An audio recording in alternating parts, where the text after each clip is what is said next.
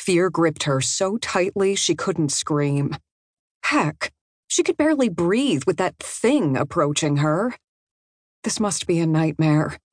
What else could explain the towering, gaunt creature that approached her with its facsimile of humanity and glowing red eyes? Where else but from the dark depths of her fearful subconscious could a monster with fangs and such a cruel smile exist? You're not real, she muttered, her tone unsure and wavering in the dank air of the cement block cell. She turned her head, refusing to stare at the smirking monstrosity that glided toward her with unseemly grace. However, taking in the scene around her didn't do anything to reassure her already shot nerves. Like a scene from a horror movie, she found herself manacled to a wall, her arms stretched up over her head, drawing her up on tiptoe and forcing her muscles to strain. Naked limbs meant the chill air of the room rolled over her helpless body, raising bumps on her skin and tightening her nipples in fear.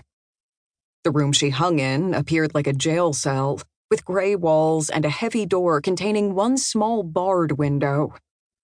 Worse than the putrid stench, which she tasted with each inhalation. More frightening than the sense of decay and the chokingly thick dust but not as frightening as the creature in the room with her were the moans and gibbering cries she could hear.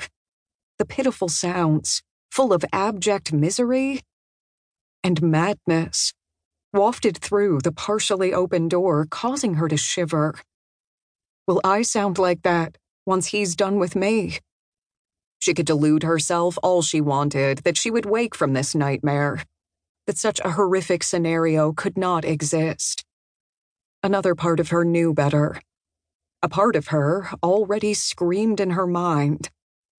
The monster halted before her, a creature she clenched her eyes tightly against as she tried so hard to pretend he did not exist.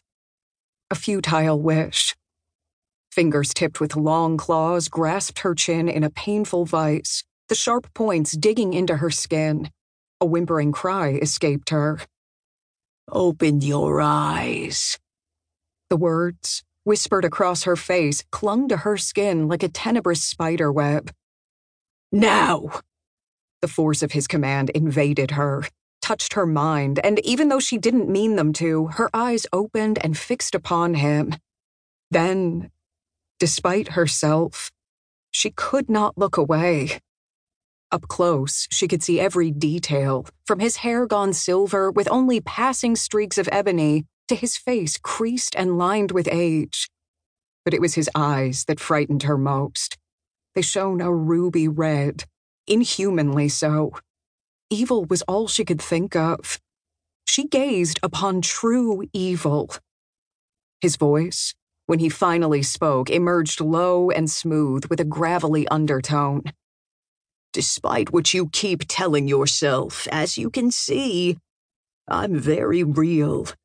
Not perhaps alive by any sense of the human definition, but definitely a force to be reckoned with. What are you? The question whispered from her lips, but she discovered she didn't truly want to know, didn't want to believe something like him could exist. I am everything king, master, and god. Once a lycan, now also a vampire, I am unique and more powerful than anything this world has known. And certainly conceited, her hysterical mind thought. Face to face with a myth, she couldn't deny his existence, although she longed to with all her might.